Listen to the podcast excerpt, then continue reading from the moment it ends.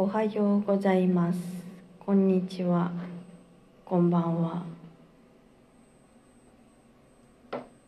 今日も朝からカラオケに来ています。み3日目ですね。3連続朝カラオケ。どうよ。でも私レパートリーが非常に少ないので歌ってる曲はあれだな。3日連続大体一緒だな。朝倉大輔の熱狂的なファンなんで基本朝倉大輔縛りでで朝倉大輔と高見博之がやってるアクセスもめちゃくちゃ好きなんですけどアクセスがえっ、と TRF のトリビュートアルバムで「クレイジー・ゴナ・クレイジー」をカバーいたしましてその影響で「 CRAZY GONNA CRAZY」も3日間連続歌ってますね。なんかアクセスバージョンないんですよ。あのご本人型のバージョンしかなくて。昨日はなんか同じ CRAZY GONNA CRAZY でもなんか3つ種類があって昨日たまたま再生したやつは CRAZY GONNA CRAZY から急に EZ DO DANCE に切り替わるっていうなんかお得な内容になっていてあの d j k o さんの若い頃を見ましたね。なんか今みたいになんかめっちゃ柄とかすごい奇抜な色じゃない頃の d j k o o さんを私は見ました。あんなんだったんだね。なんか TRF の記憶はあるけどえー、サムさんとかあの名前忘れちゃった。千春さん？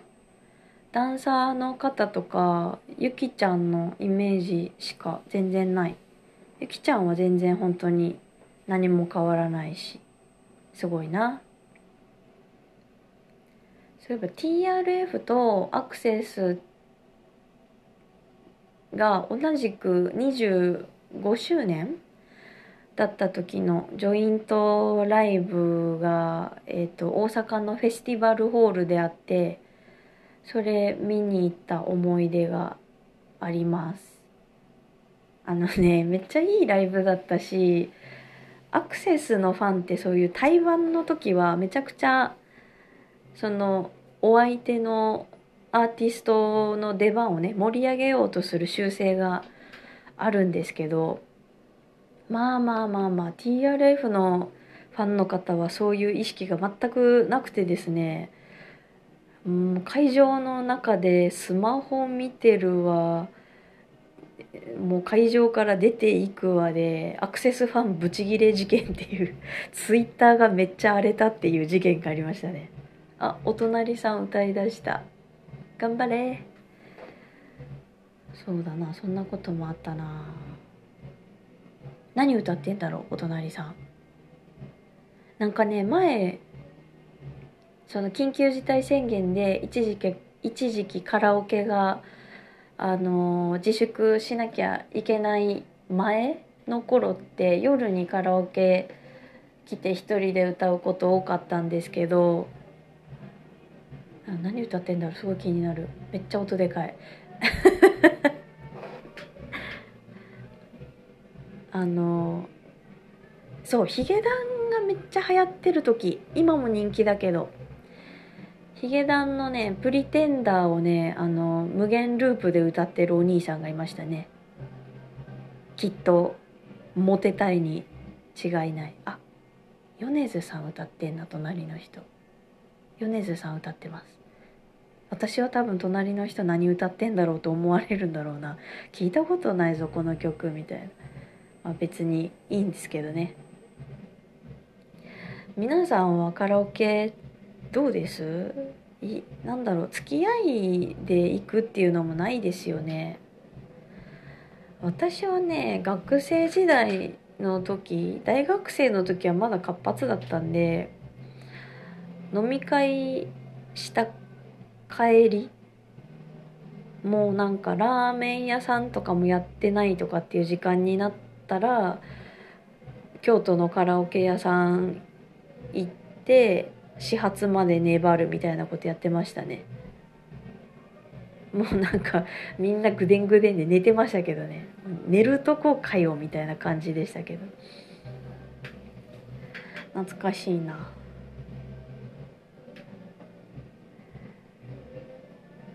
そうだな。そういえばあの人外商店さんっていう私が行っているお店のクラウクラウドファウンディングが今月の終わりハロウィンまで受付中なのですがあのー、100%はもう達成したんですけど100%じゃ全然足らんらしいのですよ。ほとんどクリエイターさん参加してくださったクリエイターさんに回るから200%ぐらいにならないとお店のなんだろう補助っていうかお店のお金にはならないらしくて私も大体このアイテム欲しいなっていうものは全部あのお願いしてえー、でもそれでもそんなにお金使ってないな。もっと使うと思ってたけど計算したら10万円ちょっとだった。もうちょっと使いたかったな。まあでも31日までまだあるから全部なんだろう店主とかお店の収益になるグッズを買い足そうかな。好きなものにはぶっ込むのがオタクという生き物です。うちの母も誰も理解してくれないけどうんオタク気持ち悪いとか言われたら切れるしね私あの自分の住んでる沼じゃない別の人の沼であったとしても「うわあのオタクめっちゃキモい」とか言ってたら「なんだこの野郎!」みたいになりますからね。なんか自分でも思うけどさ私結構なんだろう血の気多いよね。なんだろう遺伝なのかな。なんか自分が許せないことに対して全然我慢しない。接客の時ぐらいじゃない？我慢するの。その時間の間は我慢するけど絶対言うもんね。何らかの形で。ツイートするなりスタッフさんに言うなりするもんねしんどいもん自分で抱えるのそんなの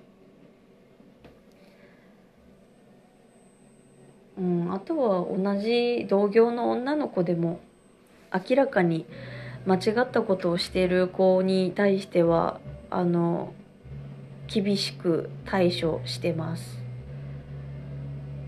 うん、あのツイートでも書いたけどそれはお店への侮辱だし同じお店に在籍する女女の子への侮辱だし全風俗嬢全風俗業界関係者への侮辱だと思ってるのでなんかそういう行為は本当に許せない。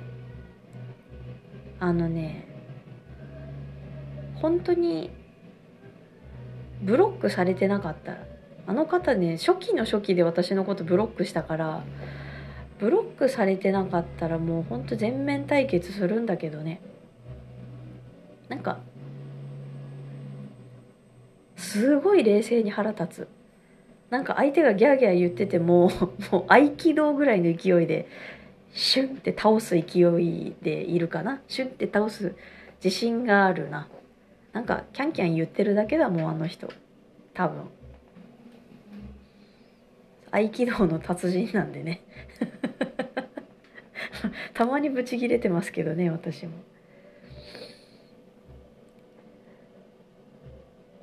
今日はね何の話しようと思ってたのか忘れちゃったよ。いくつか考えてたのに。一つがね石油王になりたいっていうのほんとくだらない話だったあそうだ。昨日ね仲良しさんがねあの私が引退するまでずっと見守ってますっていう DM を送ってくださってめちゃくちゃ嬉しかったです。なんかさ昨日のこのポッドキャストでさなんか23年23年ってずっと言ってたからさ23年で もういなくなるっていうか引退すんじゃないかこの人って思った人もいると思うんですけどあの、まだ別にそんなこと決めてないしなんだろう23年が何一つの区切り23年までにやっておきたいことがあるっていうだけであって23年でキャストを引退するっていう計画を立てているわけではありません。ただもしその目標の試験に受かってしまったらあの研修とかがあるのでちょっとキャストは続けられなくなってしまいますし どこの地域に飛ばされるかわからないっていう恐ろしい内容になっています。それまでにちゃんともっともっと貯金しておこう。そうだな。今日はなんか雨降ってるし急に寒いですね。今日もえっ、ー、と大好きなさくらまなちゃんのパーカーを着てるのですがあの全100作品出てるらしいんですけどその全100作品のパッケージがこうなんかコラージュされてプリントしてあるパーカーでめっちゃ可愛くてそれ着てきたんですけど今日はさすがに寒いね。中 T シャツでパーカーだったらすっごい寒かった。びっくり。皆さんも衣替えをねそろそろせにゃならんと思うよ。寒いから。ヒートテックとまではいかないけど寒いと思う。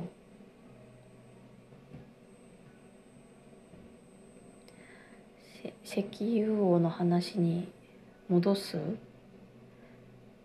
なんか日本は石油が出たとか何？あれ。温泉が出たとかってなっても自分のものになんかできないっていう話を新潟から来たお客さんに聞いてびっくりしました。なんか井戸掘ってたら温泉出ちゃったけどなんかめちゃくちゃお金かかるから埋めたって。えー、温泉出たら家に引いて温泉入りたいとか思ったんですけどなんかめっちゃ税金とかかかるらしくてそっと埋めたらしいです。埋めるのはありなのかな？わかんないその辺の法律関係。世の中知らないことばっかりだな。